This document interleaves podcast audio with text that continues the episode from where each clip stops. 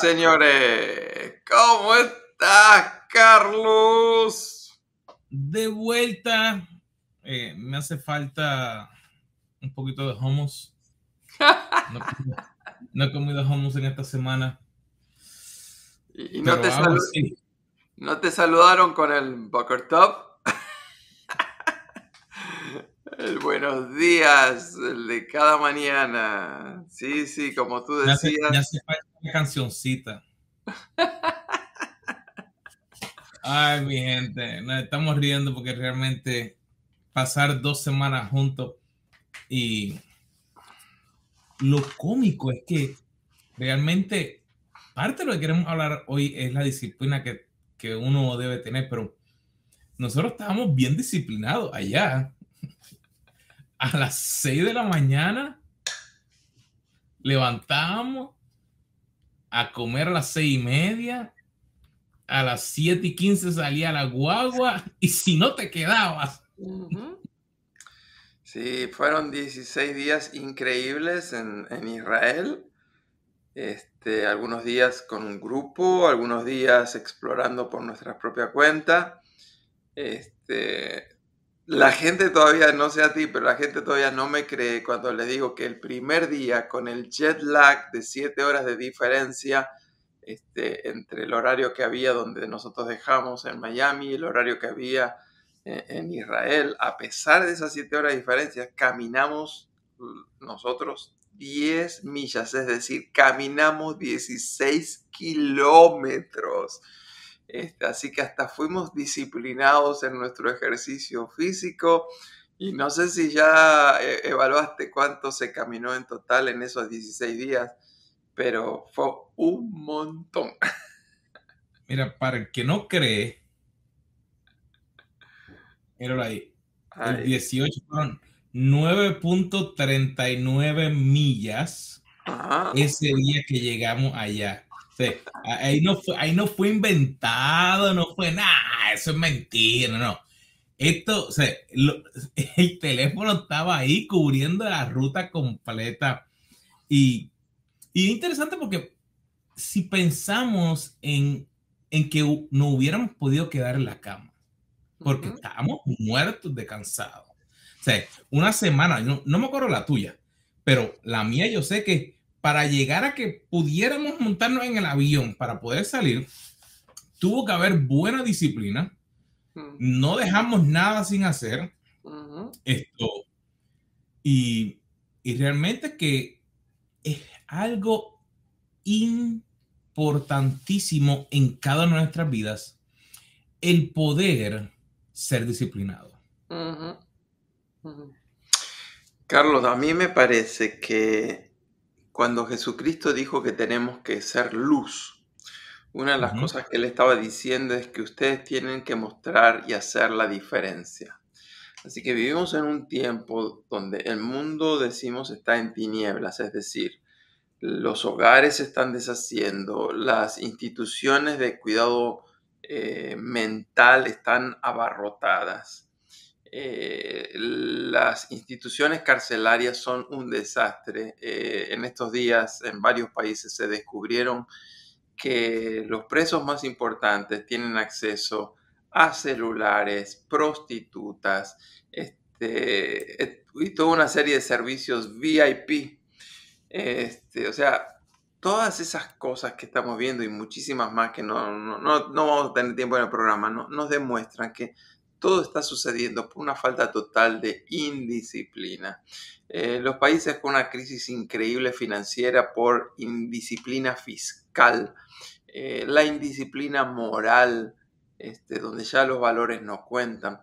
Así que si queremos ser luz, tenemos que mostrar lo contrario a la indisciplina, que es la disciplina. Y la disciplina hoy en día llama la atención. Mira a tal punto que en el día de ayer yo estuve participando de un grupo pequeño de, personas que estaban estudiando la Biblia y el culto duró aproximadamente una hora y media y había un matrimonio joven con dos hijos, una bebé este, y un hijo de probablemente unos tres años, que estuvieron la hora y media por una disciplina que yo quedé tan asombrado porque era no, de no, no, no esperarse que luego fui a hablar con los padres, los felicité, les expliqué algunas cosas y les pregunté cómo hacían ellos para mantener una hora y media sin eh, celular, sin tableta, sin otros juegos, la disciplina en sus hijos. Así que ellos fueron luz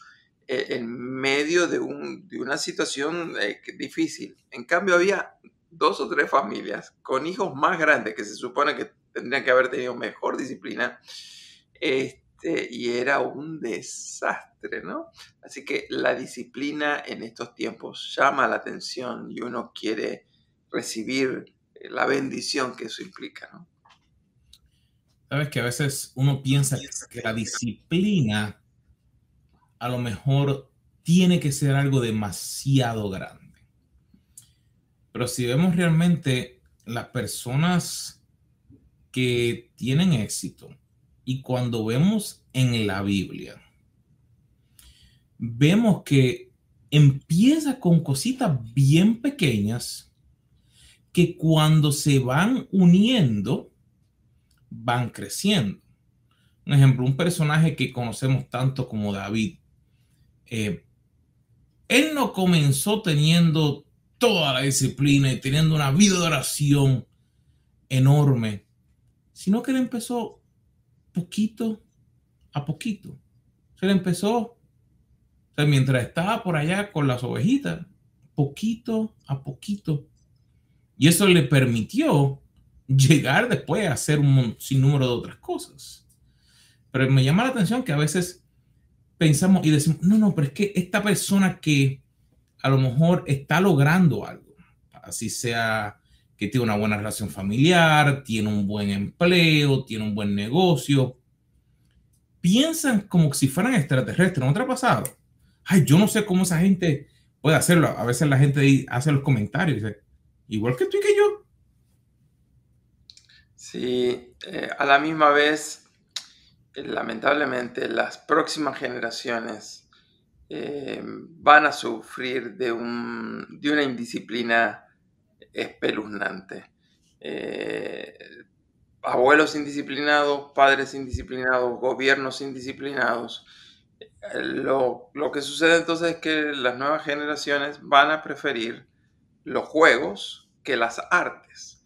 Este, la gente antes que quería estudiar instrumentos, este, no, ahora van a preferir estar jugando eh, videojuegos y todo ese tipo de cosas.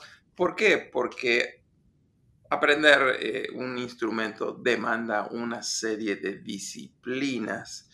Este, yo tengo un gran amigo mío cuya hija está estudiando violín.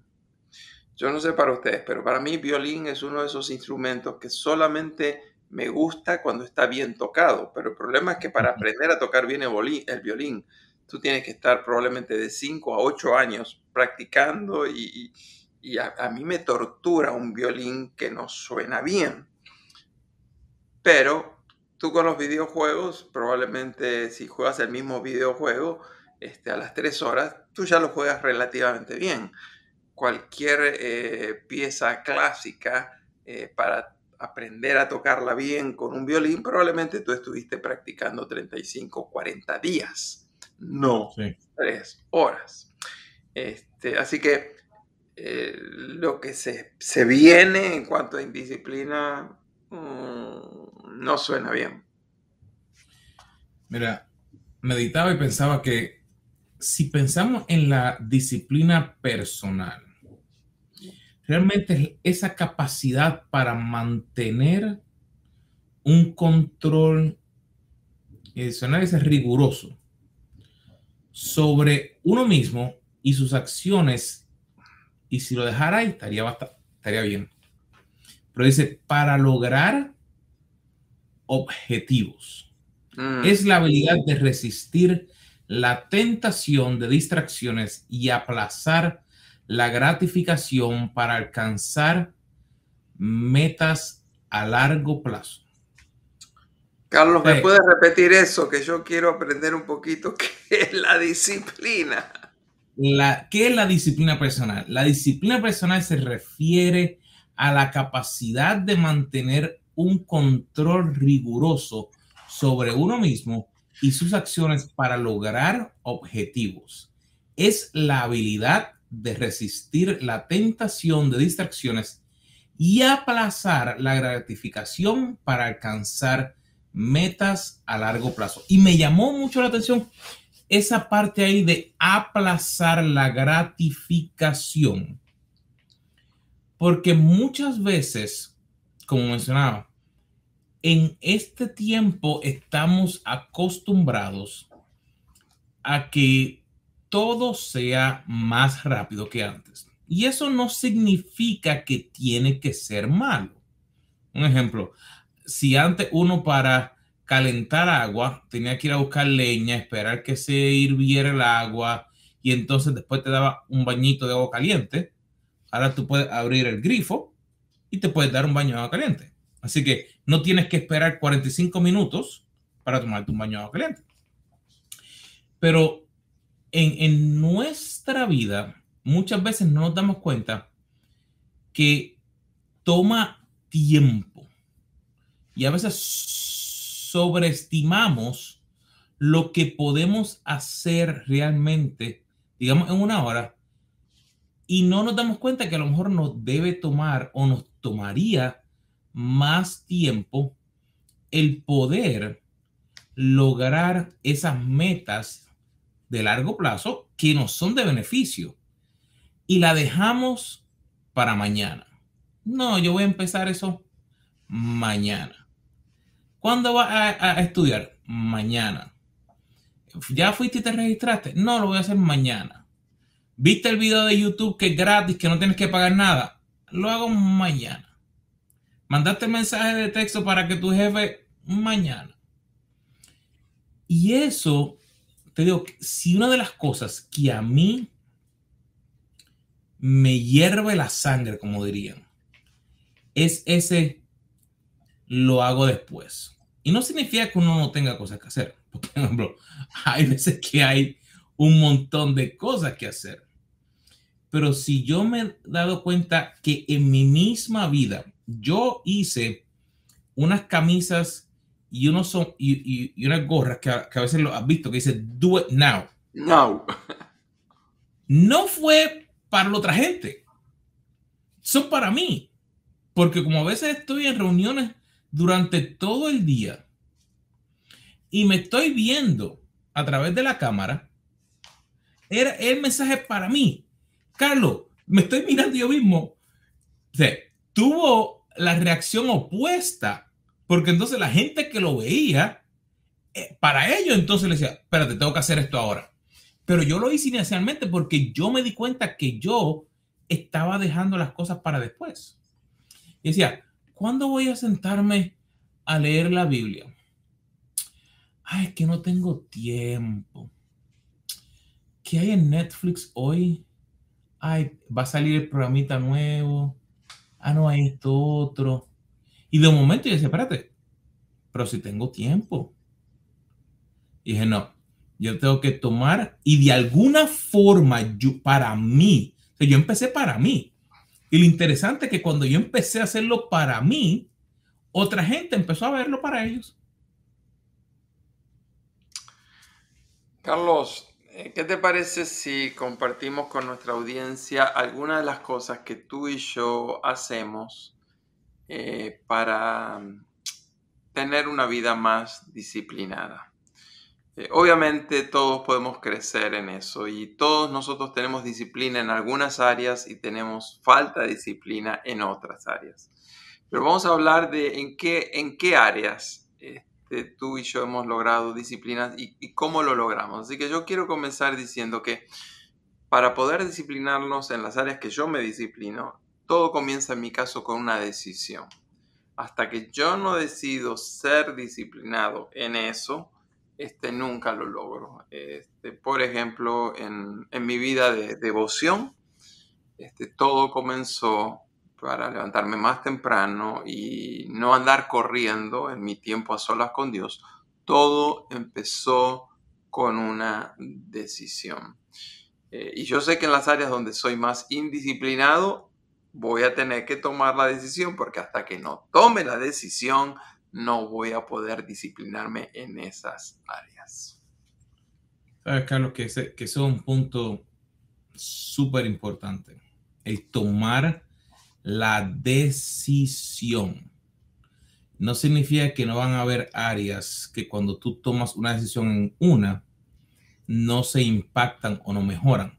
Pero hay diferentes áreas donde tenemos que seguir tomando decisiones. Por ejemplo, yo diría que para mí la organización ha sido un punto clave para yo poder tener éxito. Eh, que es un área que todavía sigo trabajando, pero trato de organizarme para así poder ser un poco más productivo. Y te digo que yo me enfoqué en un solo por ciento. ¿O qué significa eso? Algo bien pequeñito. Comenzar a organizarme. Si yo te dijera que yo tengo mi vida organizada, te estaría mintiendo. Porque no es así. Pero organizarme en un área me ayuda a que pueda esa área comenzar a mejorar y digamos, en un mes, ya posiblemente ya lleva un 10, un 15, a lo mejor un 20% de mejoría. Porque me enfoqué a organizarme en esa área y me permite entonces mejorar.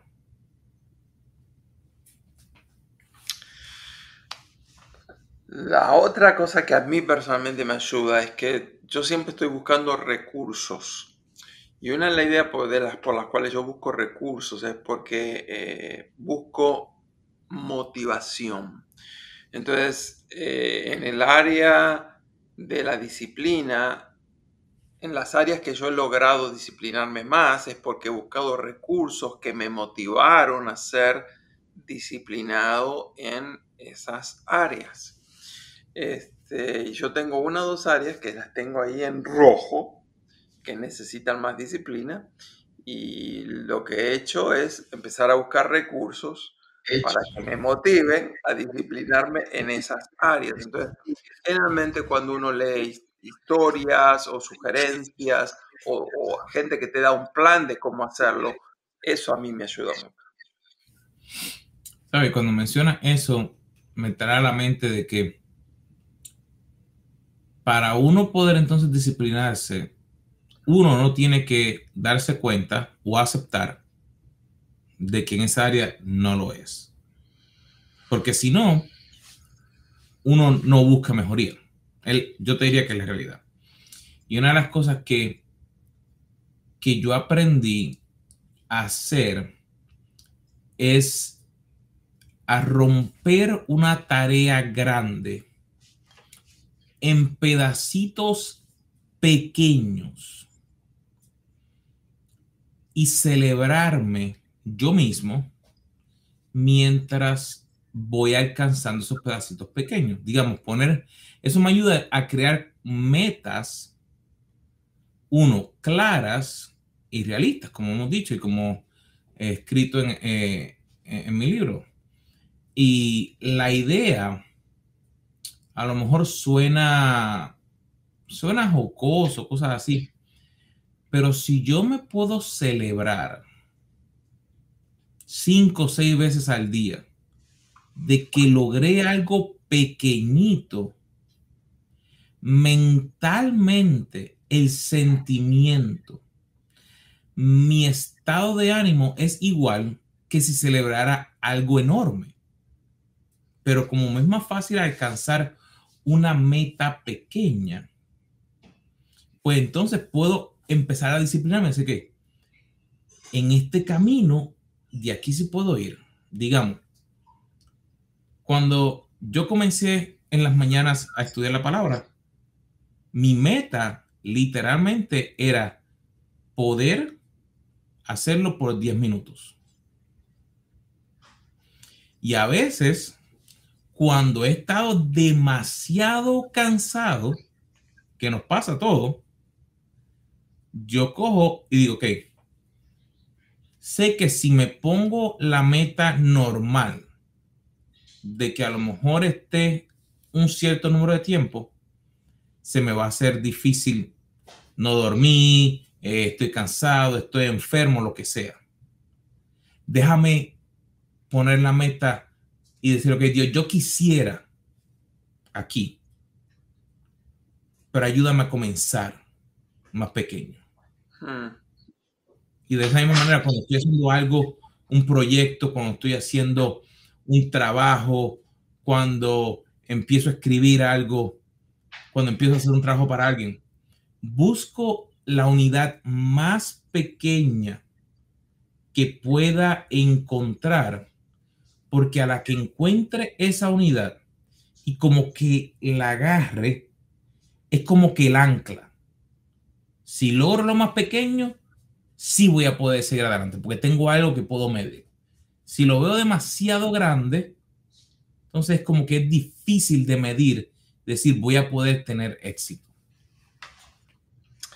Gracias por compartir, a mí me ayuda mucho eso. Otra cosa que a mí personalmente me ayuda es poder cumplir lo que prometo. Eh, de niño me enseñaron y aprendí de memoria lo que dice Eclesiastes 5.5, que dice, mejor es que no prometas y no que prometas y no cumplas. Así que desde pequeño me crié pensando que si iba a prometer algo tenía que cumplirlo y obviamente cuando uno cumple lo que promete es una señal de disciplina. Como dice Proverbios 16.3, encomienda al Señor tus obras y tus planes serán establecidos. Eh, Proverbios 29.18, donde no hay visión, el pueblo perece. realmente, para ser disciplinados, necesitamos darnos cuenta yo te diría que a veces pensamos que una flaqueza el decir me falta enfoque. Necesito ayuda. No sé tú, pero el calendario es mi amigo.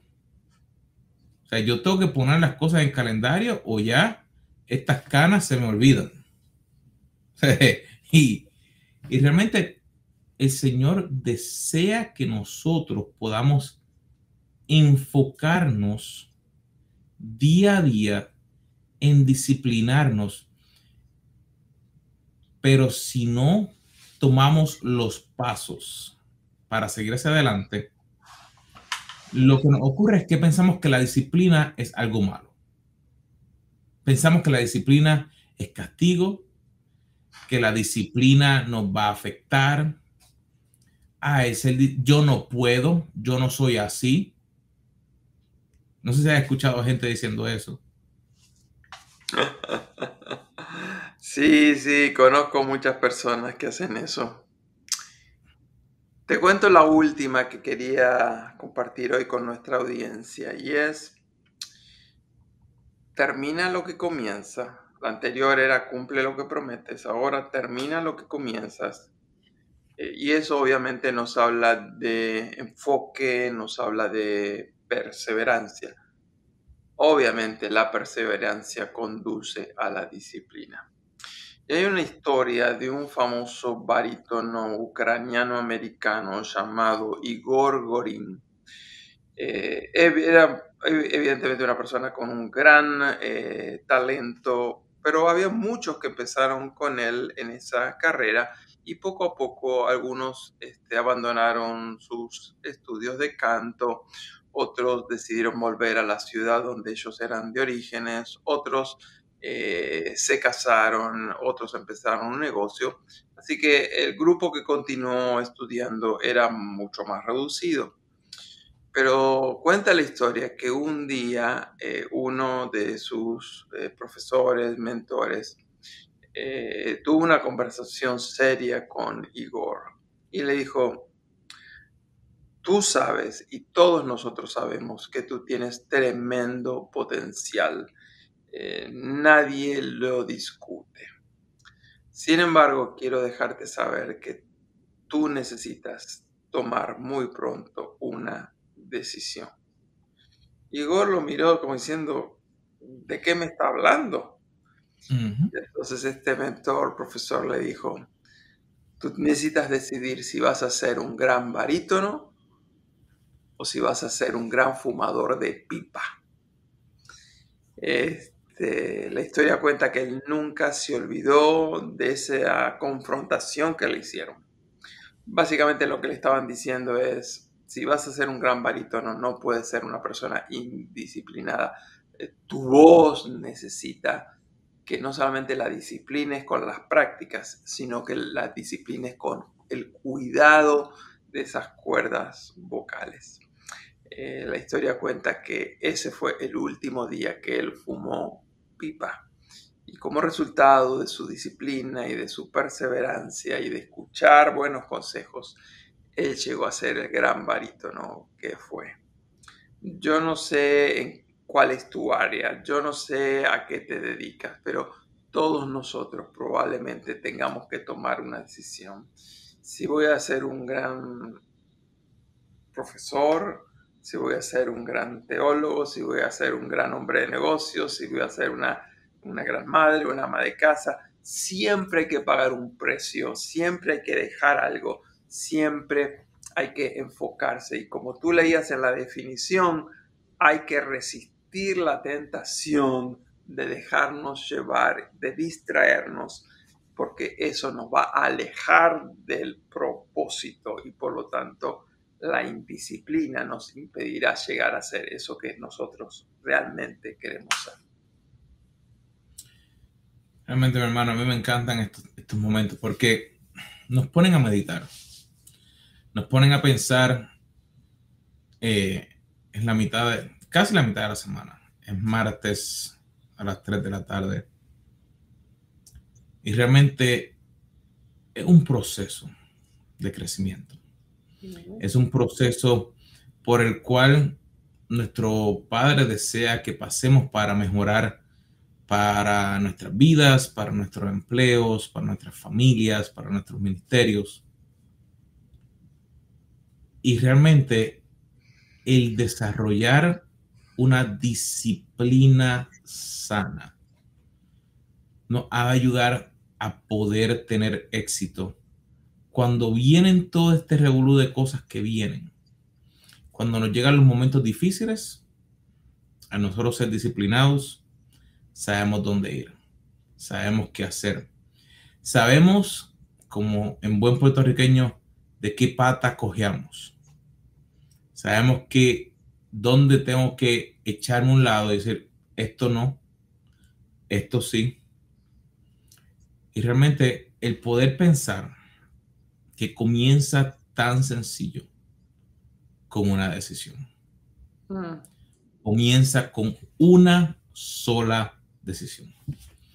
Y de esa misma manera comienza con una sola decisión. Es que ustedes nos acompañen a Israel en nuestro próximo viaje. Toma una sola decisión de que puedan apretar el enlace que está en la descripción, que si nos están viendo en la computadora, que utilicen el código QR para que puedan suscribirse, para que le llegue la información del viaje, porque realmente es una decisión que nosotros la queríamos tomar hace mucho tiempo y a la que la tomamos les decimos, cambia tu vida. Hace que la palabra realmente tome vida, porque ya no es solamente imaginarlo como quieren que lo veas en una película, sino que ahora tú lo ves con tus propios ojos y tú ver o sentir, digamos, el viento cuando está en el mar de Galilea y decir, oh, la historia cuando el maestro caminó por aquí. No significa que hubo una tempestad y que se nos movió. No, pero tú sientes el viento y tú ves como de momento estaba todo calmado y de momento sentir ese viento que viene y decir, wow, esto realmente es algo tremendo. Así que, mi gente, le instamos a que no solamente para ustedes, sino que para su familia, para sus amistades, para que vengan con nosotros. Nuestro próximo viaje es diciembre 4 al 13 de este 2023. Así que escanea el código QR o en el enlace que está en la descripción.